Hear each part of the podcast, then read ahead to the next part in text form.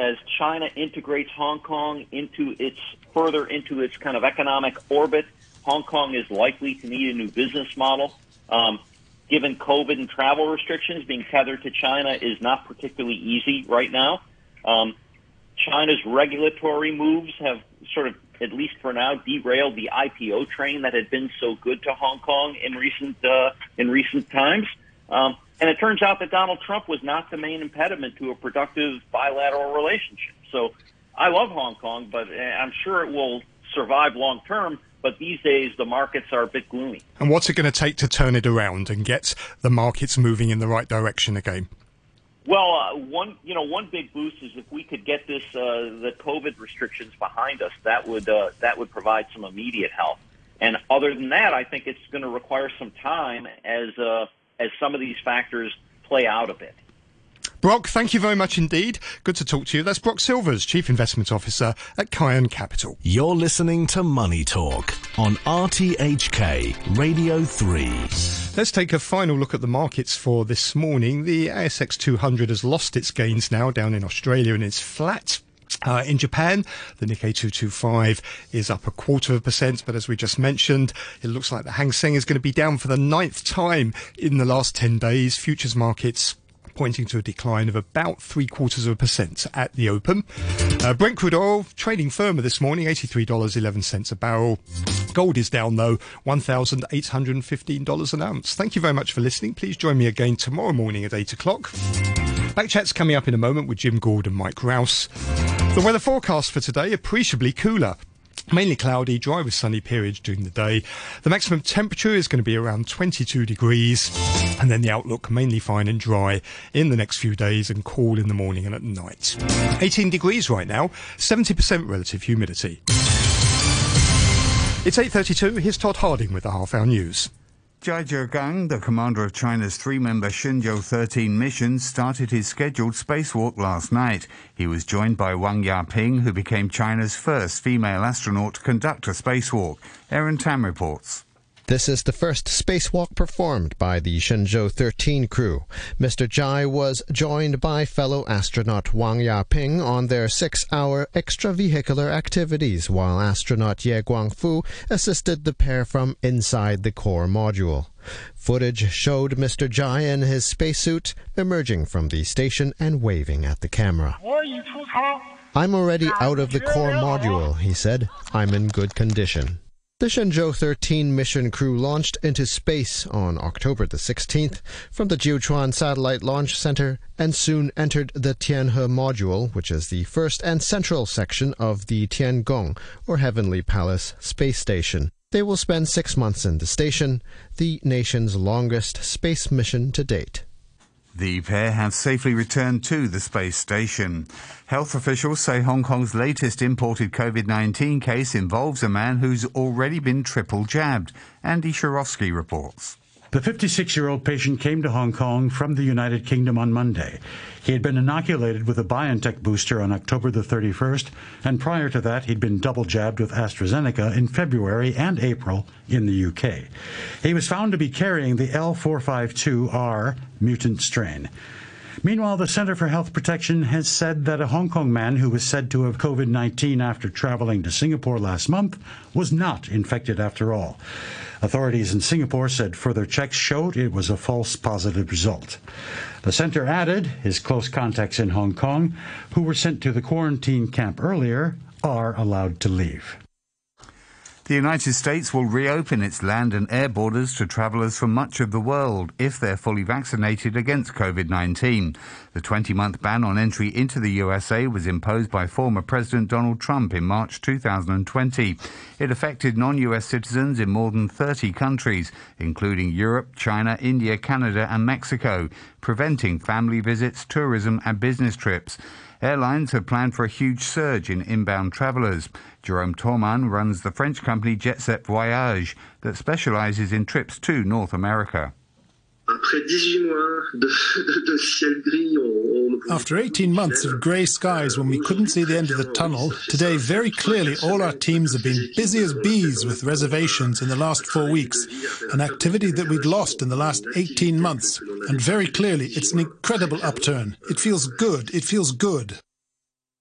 You're listening to the news on RTHK.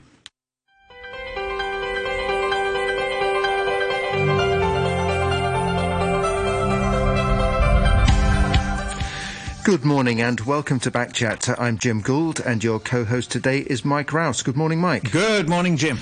On this morning's programme, we're talking about the Lantau Buffaloes after a serious uh, incident in Pui O last week. Uh, three school children were injured and taken to hospital after two buffaloes ran into a group of primary students on Thursday morning.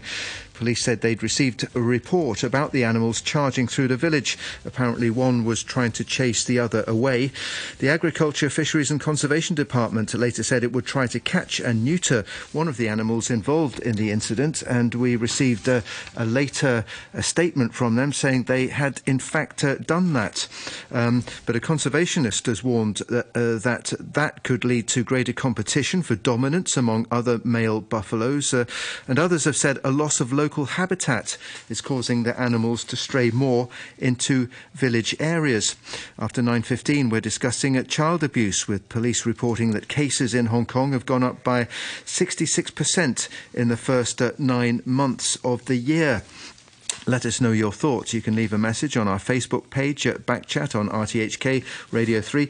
Email us at backchat at rthk.hk or give us a call on 233 88 266. Um, we have uh, several guests uh, with us this morning. Um, uh, just before I introduce them, a couple of uh, uh, traffic announcements that uh, I need to make. Um, first of all, owing to an accident, all lanes of Nathan Road, Salisbury Road bound near Middle Road, are closed to traffic, and motorists are advised to use alternative routes such as Jordan Road and Canton Road.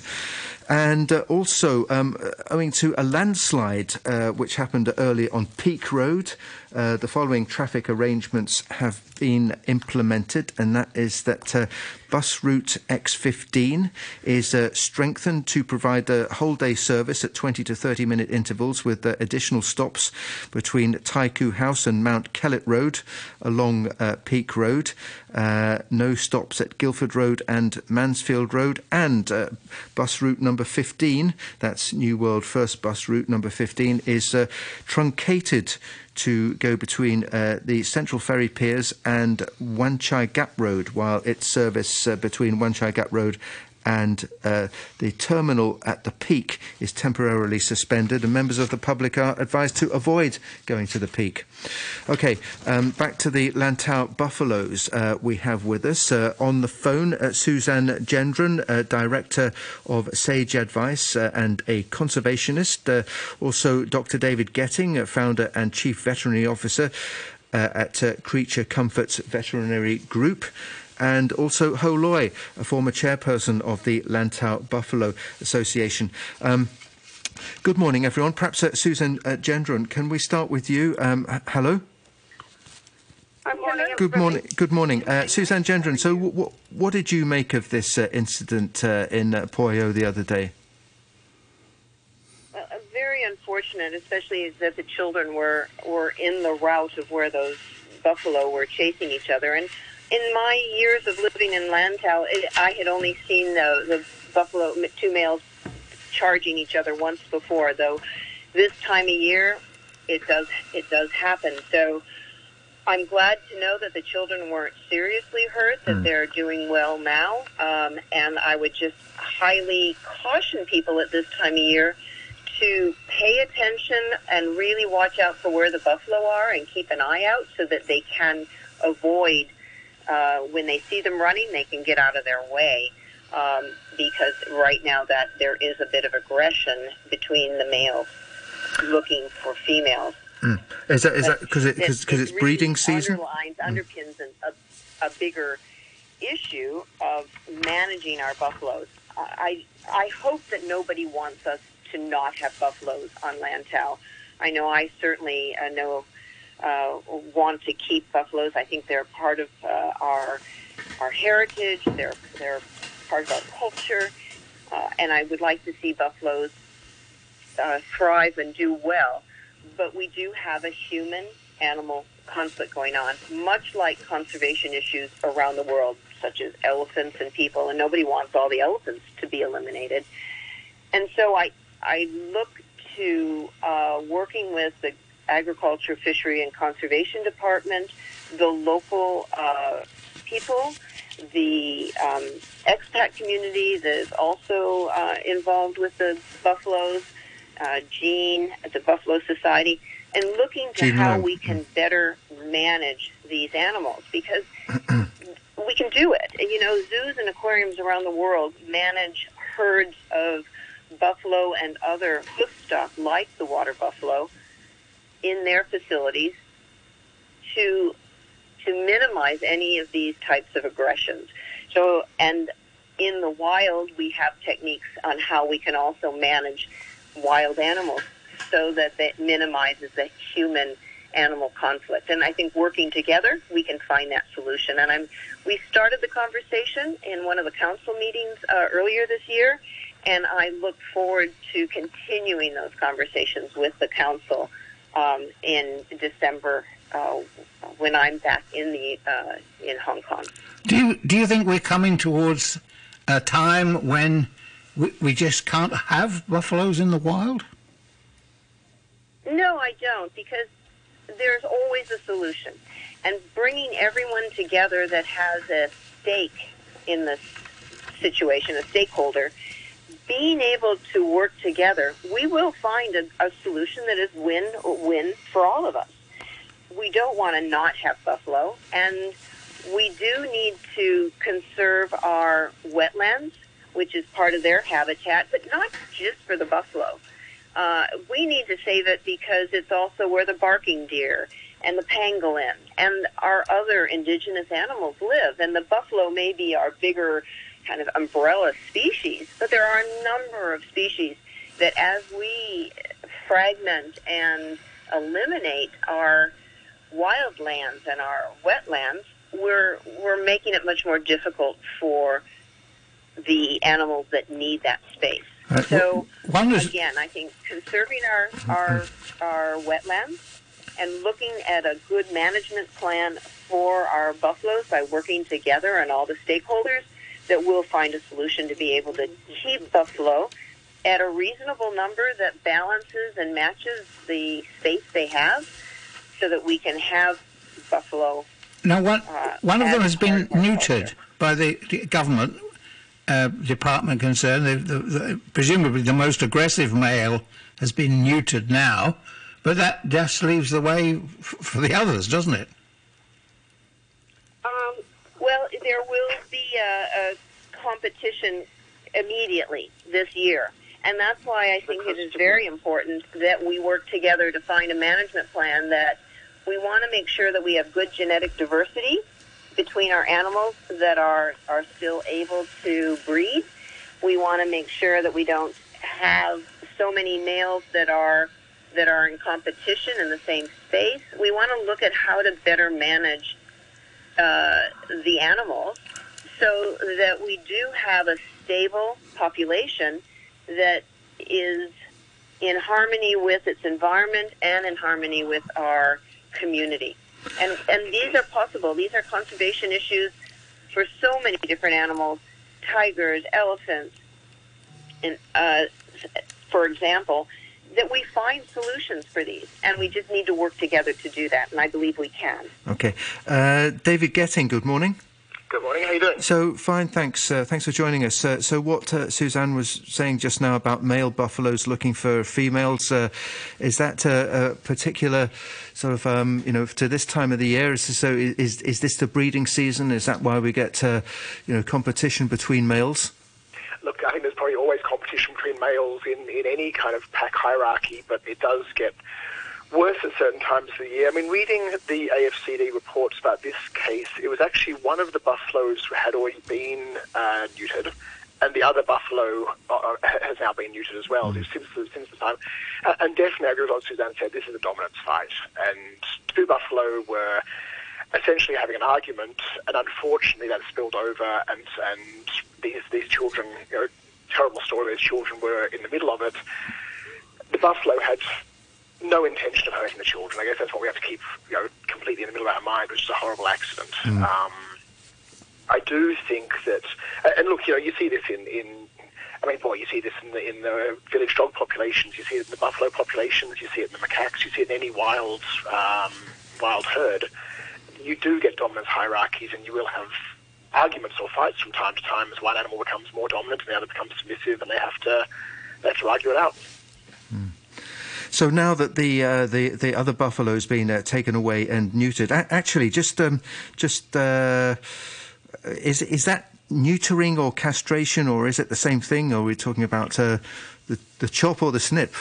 Uh, so, great question, I guess. Um, uh, I, I, I guess I'd probably call it a chop. So it is, neutering means castration, which means Yeah. removal of both testes. Mhm. Now, um, there are a couple of ways with cattle that you can do this, and essentially with adult cattle, the only way is to do a surgical castration, where the animal is given obviously very strong pain relief and sedation and local anaesthetics, and then you do a, a minor procedure that's fairly straightforward and easy. Much, much, much more simple to do it on a boy than a girl, um, but also much more important because boys are generally the ones who have the who want to fight to be the top dog, so to speak. Um, things like vasectomies, where you just uh, that's a, that's sort of I guess what you might call a snip. Vasectomy is great to stop the animals having babies, but it won't stop the dominance behaviour because it doesn't because the animal still has the testosterone and the hormones. They still want to fight to be the boss, so it has to be the full castration. So if there's no uh, dominant male in the area, is that going to mean that the, the others are going to fight it out between themselves to become, you know, the top not top dog, top, top buffalo? Uh, yeah, I I guess I guess you're right. I mean, there's always there is always a hierarchy, but it's slightly it's it's less high stakes and less high tension and high aggression when they are desexed. Um, and you know, you will you will see this again in, in, in wild dog populations. Places like the SPCA have been wonderful doing spay neuter release programs, reduce, reducing the, the number of, of entire males walking around, and there's less fights, there's less aggression, there's less problems, mm. and I think that's what you want with the mm. buffaloes as mm. well. We certainly, I, I would completely echo what Suzanne says. I, I don't think in any way getting rid of these things or, or whatever is the right answer. The answer is working out a way that everyone can win, and I, I personally think that's by this spay neuter release, you know, desexing and letting them back in the wild. Okay, uh, well, let's bring in Ho Loy as well, the former chairperson of the Lantau Buffalo Association. Hello, good morning to you. Hi, morning, everybody. Be, because um, the the buffaloes uh, on South Lantau, I mean, they they they are a great attraction for many people. I know, uh, like like school parties uh, go there to to Pui O specifically to see them in the wild and what have you. But they're not popular with everybody, are they? Uh, I mean, uh, like villagers in the area. Um, are, are you concerned that an incident like this might put pressure on, you know, um, you know conservation efforts to, to uh, take care of the buffaloes, or or, or sort of um, uh, you know, people who want to have them removed and put somewhere else. I, I think uh, we all wanted the buffalo to stay on Lanta, that's for sure. Um, but incident like this, it's it's it's a it's a really uh, misfortunate accident happened. But it's not the, the animal's fault; it's our human fault that because um, two of the main things happened the last few years that make their habitat uh, keep on losing the size. So the competition putting a much more pressure between uh, male animal when during the mating season. We, we are now during the mating season until the end of November. So the the animal chasing behavior happens every year, but in the past we it doesn't appear to us obviously because the habitat size is big enough for them to have space to chase each other. So we don't see that very often unless you go inside the habitat to see that. Even though when we're inside the habitat and seeing the chasing, the animal actually are very um, careful. I, I have been in the habitat for so many years, but I never got hit by the buffalo. It's only when they're nervous enough, they're not aware of the space, um, especially when they have no choice, they have to run it into the traffic and they were in a panic. So it was a very unfortunate um, accident happened. But we have to take on what we we have learned from that. So um, I'd like to share some information with the public that because last year it happened to the habitat. It's not only by the landlords, it's also our human have taken on the habitat for campsite.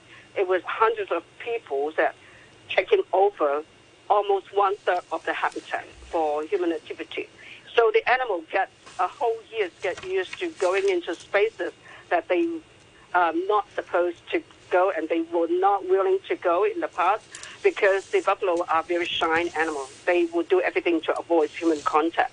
But they have no choice. They were forced to go into main road uh, or the traffic because their habitat being taken over. And there are also commercial activity or continuous landfill or continuous like uh, uh, land owner swap that the new owner taking over the new land, they fence up the habitat. So from the last five years, we lost another 30% of the habitat size. Well, wow, uh, that I mean that's a big habitat loss, isn't it? Uh, so, so I mean, uh, you're talking there about the uh, the flatlands uh, in Pui O between the village and the sea, or or uh, areas further around. Because I know the, the, the buffalo are not only there, are they? They're like like like along the road and over the hill in in Shap Long, in in uh, Chi Ma Wan, and and further around. there's also there's also a herd in Mui Wo, right? So um, we, we we totally have five herds on mm. Lantau, mm-hmm. five herds. Um, so each area, Mui Wo have one herd, Chi Ma Wan have one herd, Pui O has two herds, and then uh, Cheung and Tong Fo have another herd. Mm. Pui O have two herds, and the herd that uh, of the incident happened are the most uh, is the most important water buffalo herd in Hong Kong because the impact of the habitat and the structure of the herd that that provide the most complete information for the um, animals analyzing what their behavior and how they move and stuff. So it, it's the most important herd for us. And in the past, like um, the two buffalo involved in, in this incident, one, Jean, Madam Jean Ho named him the Loner King, which has been over 10 years a dominant of this herd. Um, the other one is the younger one. He was the new dominant, new dominant uh, of the herd that took over half of the females uh, three years ago. So they, the the old one called the Lonely King, uh, very unfortunate because last year he was forced to he was forced to have the castration because he was heavily damaged. Um, uh, his his uh, his reproduction mm. organ was heavily damaged. So he was forced to be uh, castrated, and that made him away from the herd that he didn't want to. So now he had to find another wetland for his own um, spot. But he loved the herd so much, so he keep on going back to the herd, and the new dominants would chase him off. And that's the case happened very uniquely happened in this herd. It, it's not a normal um, behavior happening in the site, but because the habitat situation happening happen in the habitat, and that makes this story happen more aggressively than all the other situations. Now, I think there's a lot of sympathy uh, from what all three of you have said about these uh, buffalo. On the other mm. hand, if I'm a, a, villager and my children are being knocked down, um, I'm going to have some very strong views can we really reconcile the two now? Uh, we we always we we have been the last six years um, sharing information to the public, and people living on Lantau they are aware of the animal. But accident will accident, it doesn't matter what we do. If accident happened, it was going to be happening. So um, we just need to look out because they are part of the community and part of our environment. Like the traffic in in the road. That cars always on the road. We have to look where we're going, um, be careful and be aware of it, and we have to learn how to live with them because they are part of the world, part of our environment. We humans have to learn how to live with the environment, and we also take our responsibility to protect their right to be existent. Um, having good management of the wetland is one major issue. Um, Lantau Buffalo Association has already submitted a, a, proposal to the government seven years ago to ask the government to resume the habitat, so to prevent um, the land loss uh, to the habitat. But the government didn't do anything. Government did not provide any funding for buffalo management for uh, professional people to do on um, managing the herd or managing the habitat. So this is something we, we have to take on our responsibilities to start with. We continue to abuse the environment, continue to abuse um, the wetland, we're going to lose the animal one day. Right. But this is not what we want, right? Because they they give the environment um, resources for us to have land Lantau continue to be Lantau. What about suggestions to relocate all the buffaloes on an outlying island somewhere? Um, it's not going to work. We, we already have a system case that relocation is not um, a method to resolve the problem because um, buffalo is, is a wetland species. They cannot live on the dry land. They only live on um, wat- water area along the waterline or swamp. That's not enough swamp in the whole Hong Kong for big enough for a herd like Pui O or or Shui Hau to allow the animal have enough space to uh, have their residency. And also for the herd management, um, every animal are very attached to their habitat. If you we force relocation to the animal, the- it's going to cause them depression for the transfer.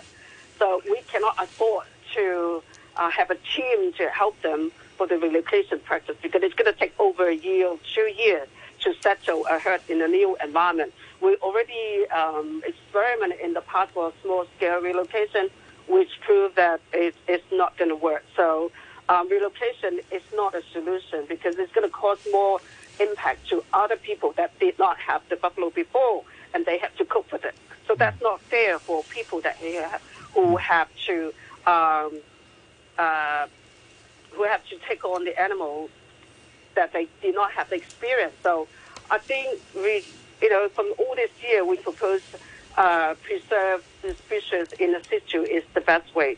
We have to learn how to do our um, environment management, conservation management, which unfortunately our government did not have the right uh, view or right version, uh, re, uh, mission that worked with the people that who had been dealing with the animal for so many years. Okay. This is uh, um, another misfortune.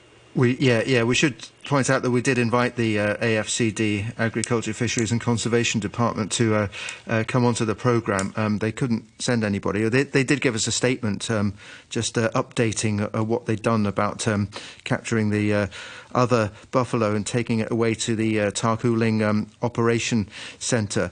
Um, but we should. We should, uh, of course, point out that these uh, creatures uh, are uh, generally uh, very docile, uh, which is just as well because adult buffaloes can weigh almost a ton, I think. Um, and for listeners who are not aware, these are the these are the very large grey-coloured. Uh, uh, bovines with, and they've got very big horns. Um, you, you meet one coming down the trail towards you, you kind of step aside and let it pass. You let- But, you let uh, him but- go but- first. but yes, yes, exactly. But um, um, Suzanne uh, uh, Gendron, the, the, the, so the buffaloes, they, they were originally domesticated uh, animals, weren't they? They were they, when Lantau was a big rice growing area. These water buffaloes were integral to the rice growing industry, and when the rice growing industry, you know, phased out, they the owners let the buffalo go. So they are feral buffalo. But I do uh, do agree with with uh, and Doctor. Really, there are solutions. Uh, it's very unfortunate about the children this time, and, and I can just ask and caution people in Pui O, Moiwo, and, and on South Lantau to just be very aware of where buffalo are at this time of year because there is that aggression. But there's they are part of our community. They're part of our ecosystem now, and we don't want to lose that part of our ecosystem. And we need to manage and save our wetlands because they there are many other species that use that wetlands that we don't want to lose in in Hong Kong. We have a really good biodiversity in Hong Kong, and we need to preserve it. Okay, so, okay. And that means preserving Great. We'll, we'll have to pause it there uh, just uh, for a moment because we're going to break for the news summary at nine o'clock. Uh, we'll be back at three minutes past. Um, um, just before that, a quick look at the weather. Uh, it's going to be appreciably cooler, dry with sunny periods, uh, top temperature around 22 degrees, fresh northerly winds. Uh, the outlook uh, mainly fine and dry in the next few days and cool in the morning, mornings and at night. Currently, it's 19 degrees, humidity 66%.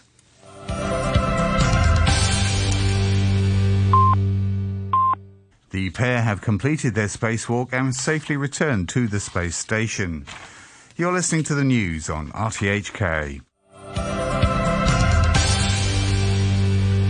And welcome back to Backchat with Mike Rowse and me, Jim Gould. And this morning uh, we're talking about the uh, buffaloes uh, on Lantau Island following that uh, incident last week where uh, three uh, school children were injured, fortunately not seriously, after a couple of buffaloes ran through Pui O village.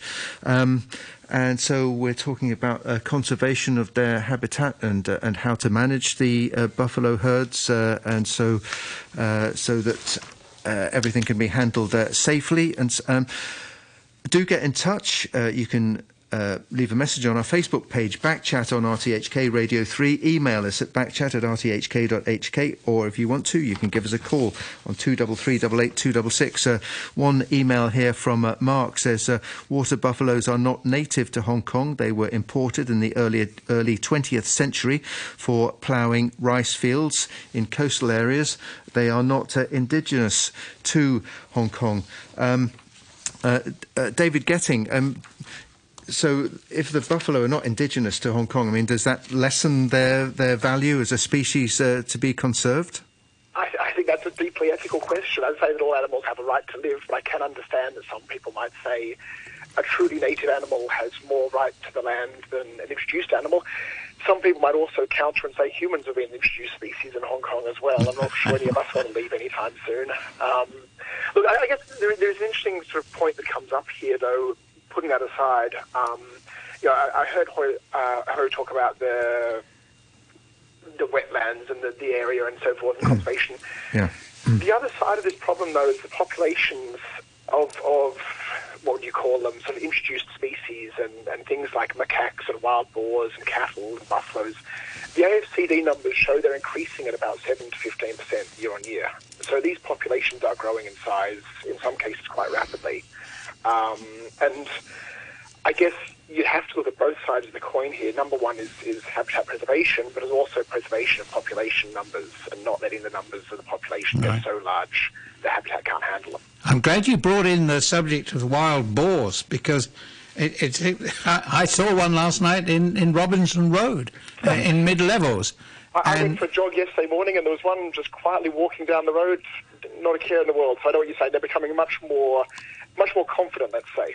Yes, and a lady I think was on the peak a couple of weeks ago was badly injured uh, by one as well. But it, the, the report in the paper said that she was actually feeding the, the wild cats some cat food. And the boar was sort of uh, the boar wanted some of the cat food, and she refused to give it to him. Which uh, I'm not saying anyone's to blame, but I'm saying there's probably two sides to that story as well about what happened there. But, but generally, we got animals uh, rubbing up against humans uh, in increasing numbers.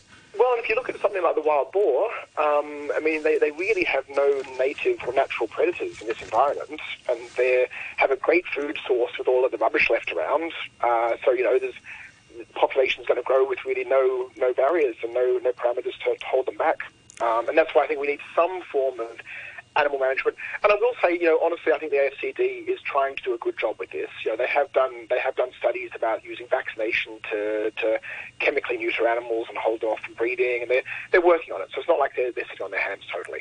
I, but I remember this correspondence from many many years ago. We're talking about uh, birth control for the macaques. Yeah, so they did, they did actually a study using uh, a, a, basically a vaccination, which is a very, very clever vaccination, which stops the, the egg of the the mother being fertilized. Um, and that worked really, really well. I think they had sort of 90% success rates. And I'm not sure what happened as far as the actual implementation and why it didn't get continued, but I know that at the time, apparently one of the big problems they faced, and macaques are rather clever, and they sort of they actually figured out who the AFCD officers and vans were and all scooted away every time the officers came to try and catch them. So I mean that, that's the other problem with wild boar or macaques or buffaloes or cattle or any of these sort of semi-domestic, semi semi-feral animals is how do you actually catch them to implement this, this spay neuter release program. Mm-hmm. Um, Can I add something about the wild boar? Yeah, go ahead, please. And the macaque? Mm-hmm. Um, ocean Park Conservation Foundation has been working very closely with AFCD uh, for at least 10 years on the macaques, and they've uh, been working with the macaques in that they every day they feed them in a in a cage, and then once a week they would go and take and um, surgically uh, anesthetize them and surgically neuter them, and then release them again. So the numbers on the macaques have been reduced quite a bit in the um, one of the parks in uh, the new territories that they've been focused on, and they're starting to look at other areas too. So the uh, management of that group of animals has been well managed by um, Ocean Park Conservation Foundation Hong Kong and the AFCD. That built, uh, building on that success, Ocean Park Conservation Foundation also began working about five years ago on the wild boar. And the wild boar, different than the physical neutering, they have been, as, as mentioned by our vet here, Dr. Dave, that they've been uh, chemically neutering them. So we are seeing a significant reduction in the number of animals uh, because the the people are feeding them, and I have to truly, truly stress: we as Hong Kong population cannot feed wild animals, and we're seeing people feed the buffalo in public spaces near car parks. The buffaloes have grass to feed.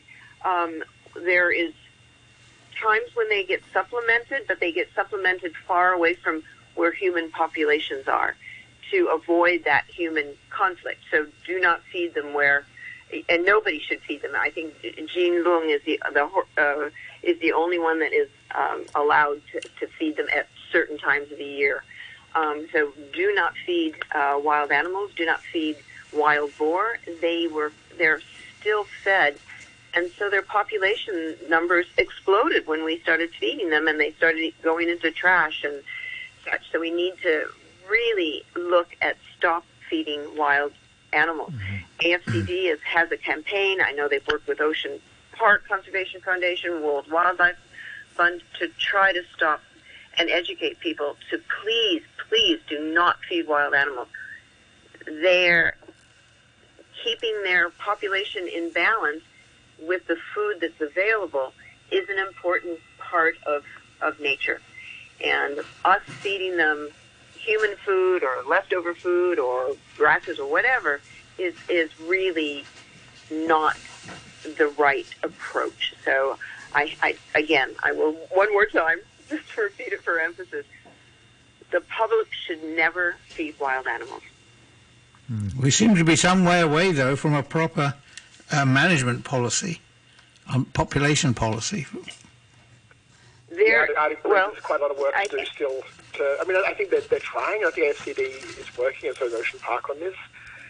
But I, I would agree with Mike. Mm. You know, the, the the wild boar around where I live certainly seem to have exploded in numbers in the last couple of years, um, and unfortunately not causing any trouble to anyone, except for you know horribly you see occasionally one on the road who's been hit by a car. Um, but as those numbers get bigger and the food sources get reduced, or there's more competition, they will be forced to come, you know, come get more and more confident and, and, and come onto sort of people's houses and, and, and start well, scrounging for food. And on MTR trains too.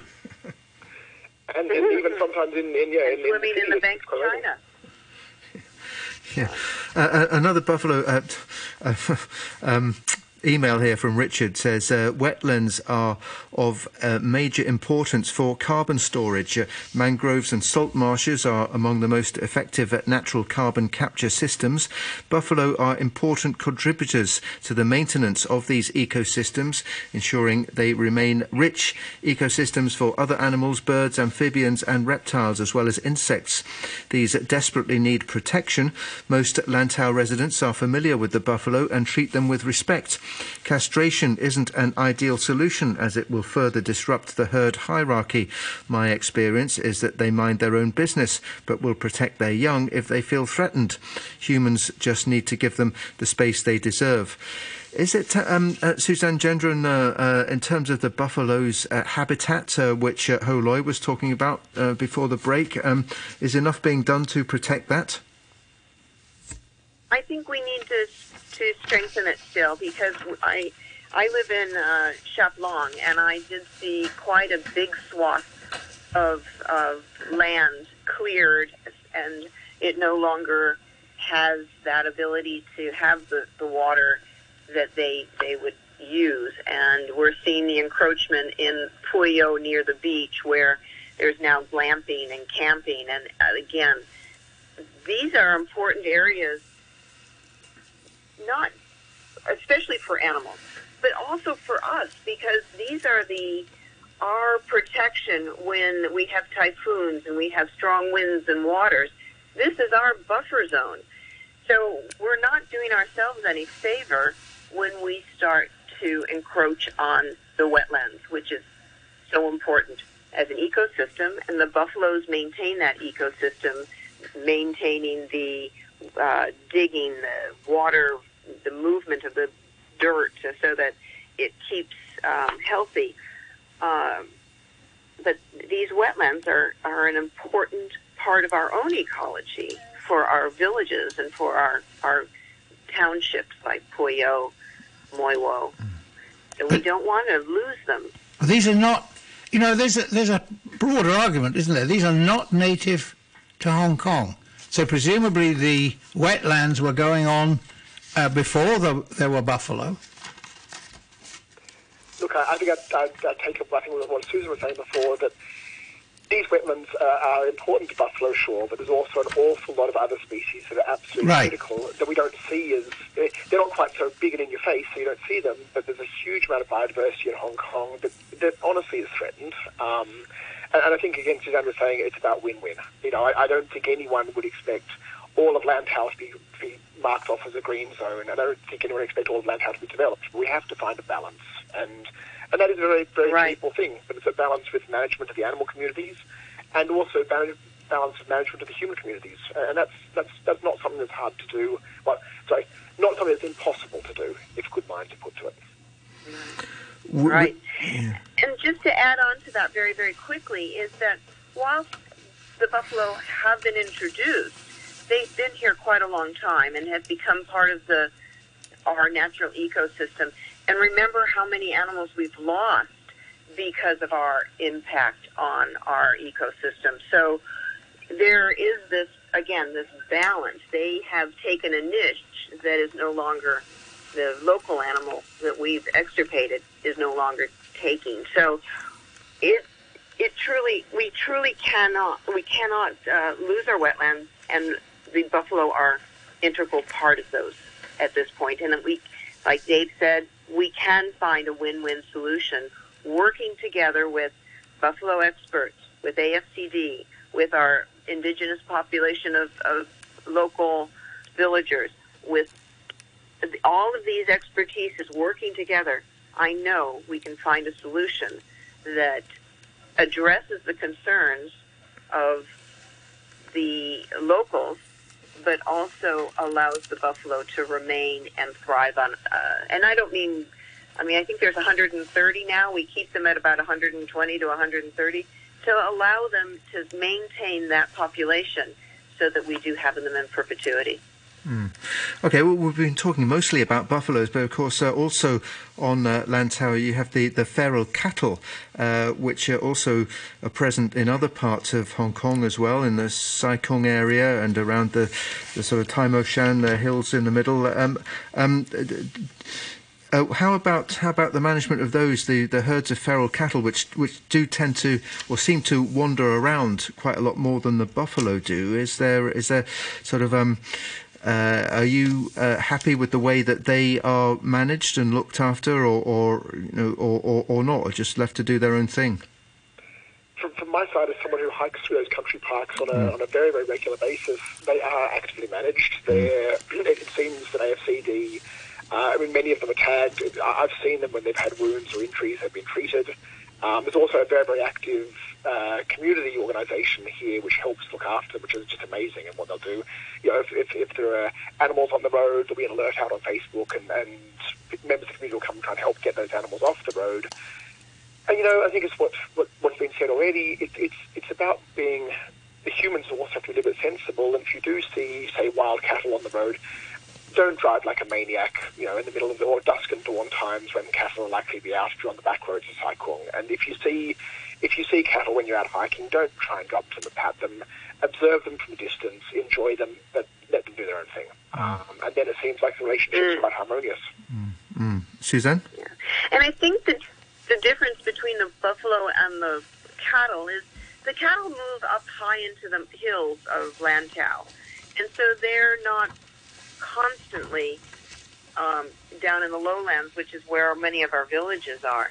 So you're seeing that's why you're seeing a little bit more human buffalo interactions than you see the cattle interactions. They do tend to move, but as and when we lose habitat um, in in any of the upper regions, you're going, will we will see more conflict. So we need to protect our our country parks so that our our cattle have their habitat to live in also.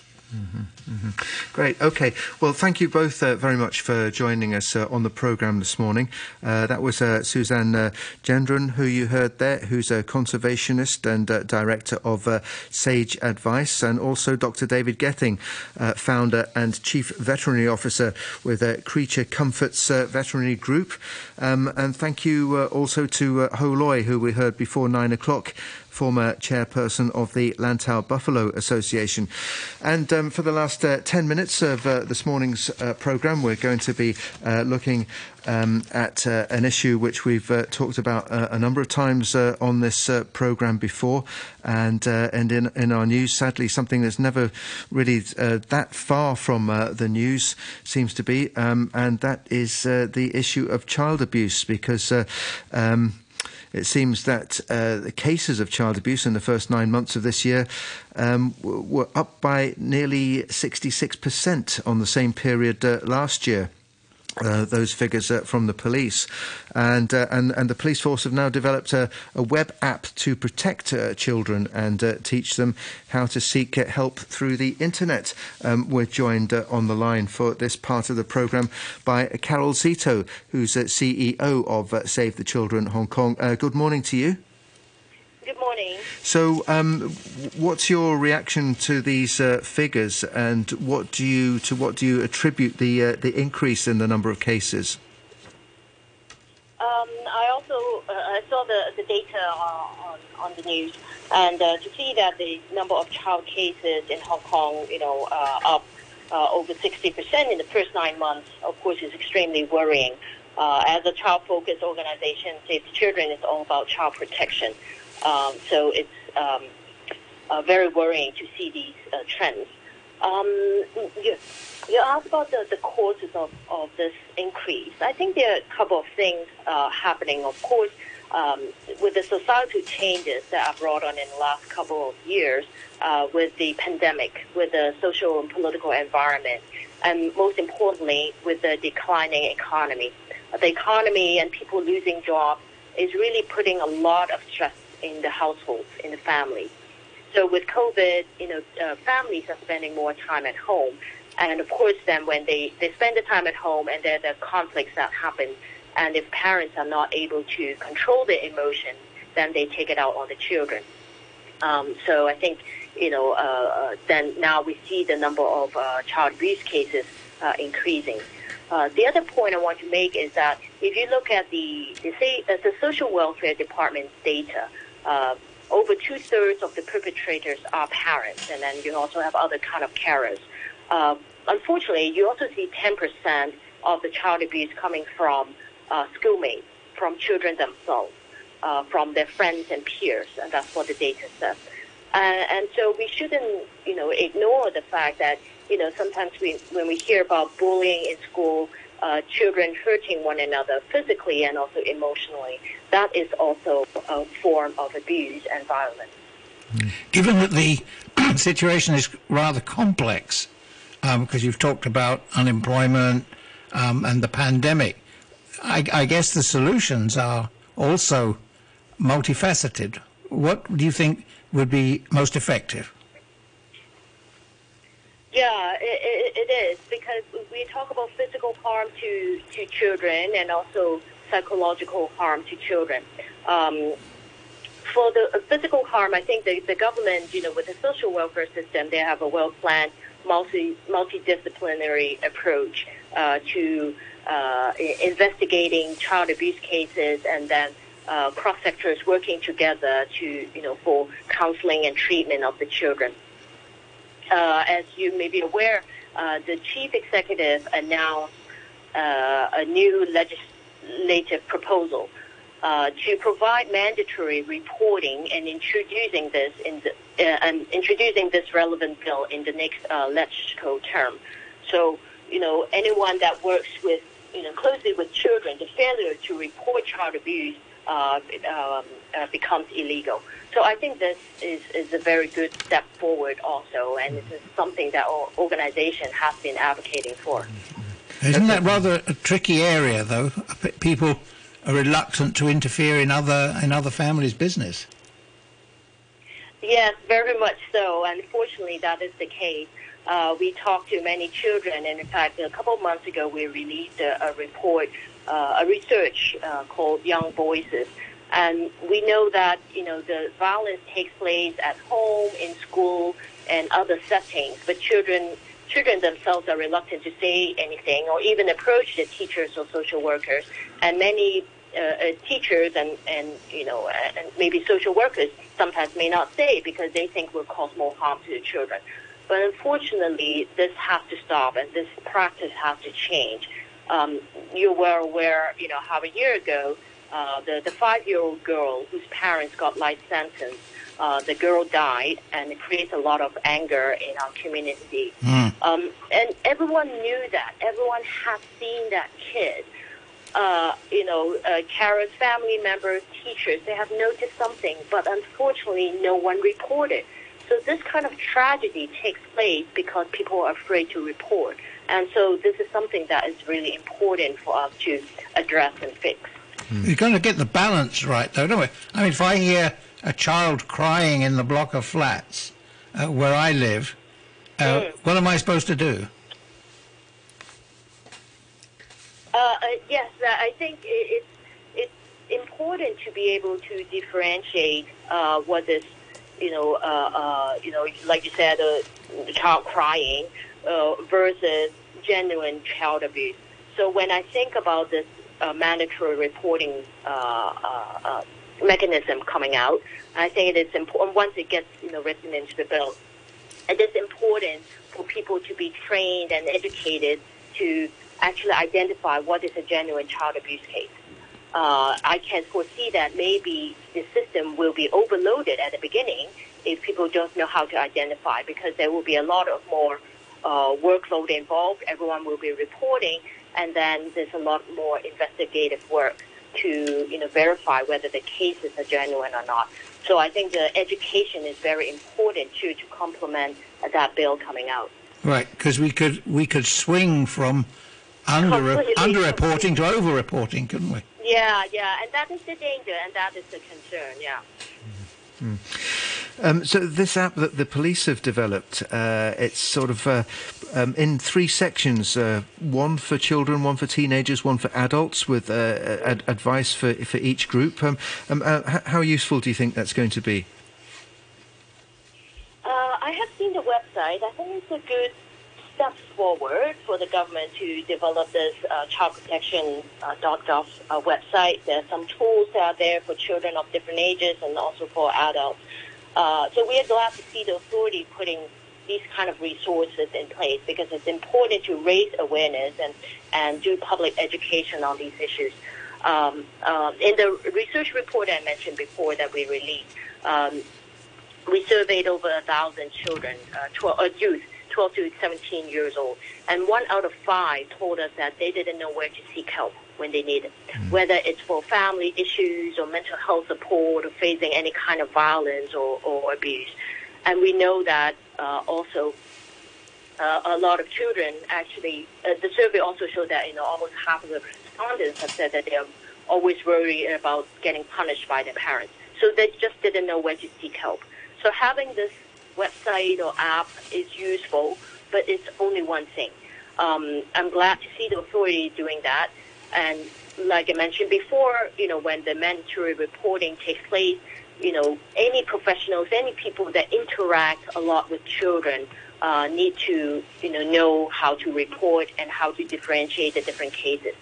Uh, as an NGO, we are very active in uh, teaching, for example, positive parenting. There are many other NGOs also do child protection type of you know, uh, uh, uh, programs.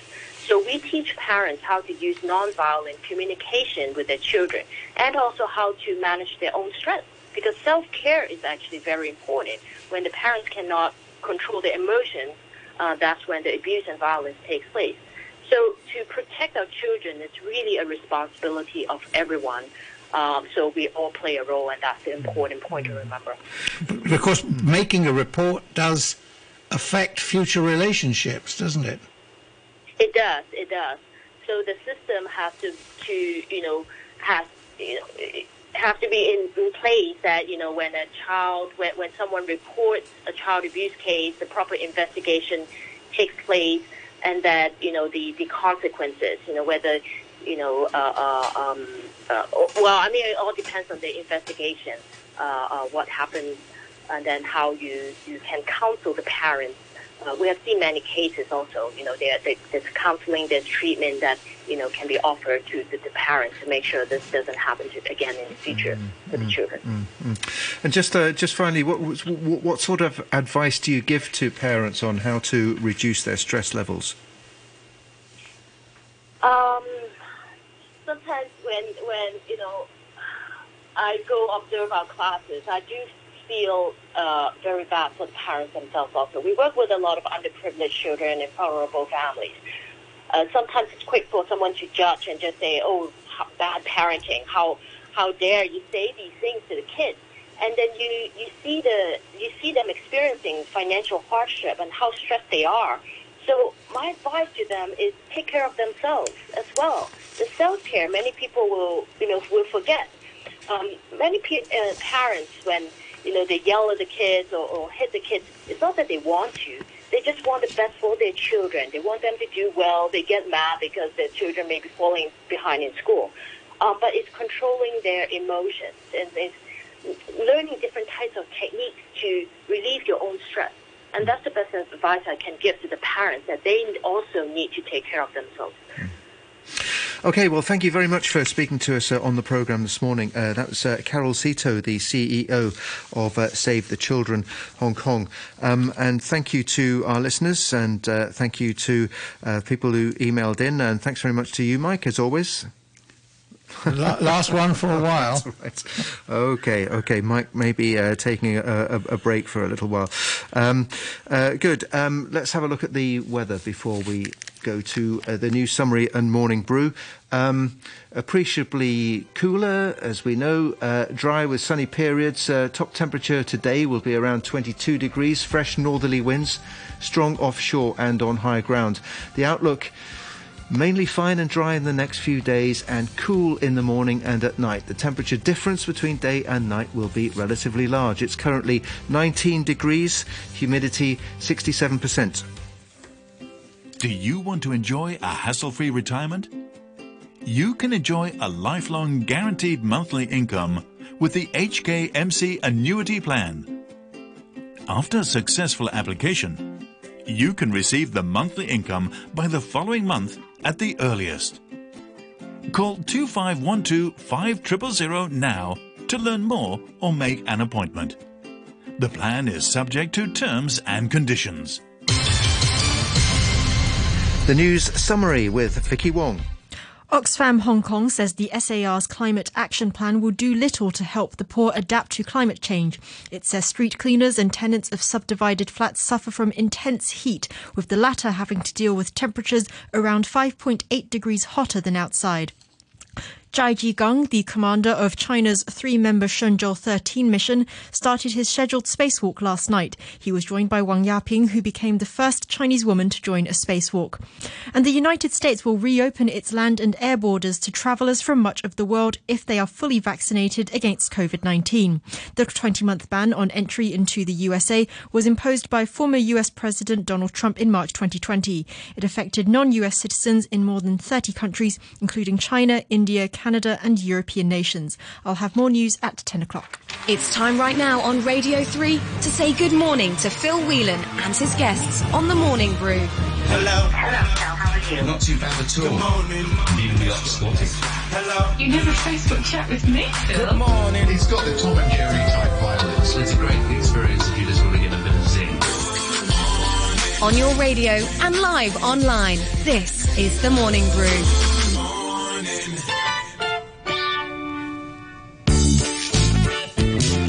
Morning. Welcome to a new week here on Morning Brew.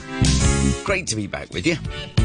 Robbie McRobbie returns to his comfort zone of 1010 today for this week's rugby news. 1040 New York correspondent Tracy Kwan will be with us for her weekly news and comment from Mannahatta. At 11.40 today, going to welcome back after several years renowned composer Fung Lam.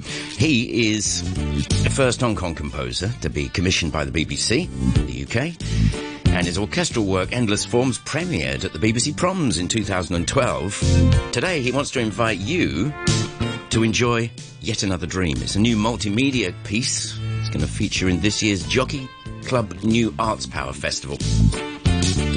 Music on, goes on after 12. A British pianist and multiple gold medal winning of several important piano competitions, Alexander Ullman will be with us. He's performing a recital of some absolute piano masterpieces on November the 18th. He's going to tell you all about it. And finally today, we're off to Vietnam again for the latest from Morning Brew's Bureau Chief at Large. Of course, it's Neil Runciman. Join Neil on Facebook Live at 1240.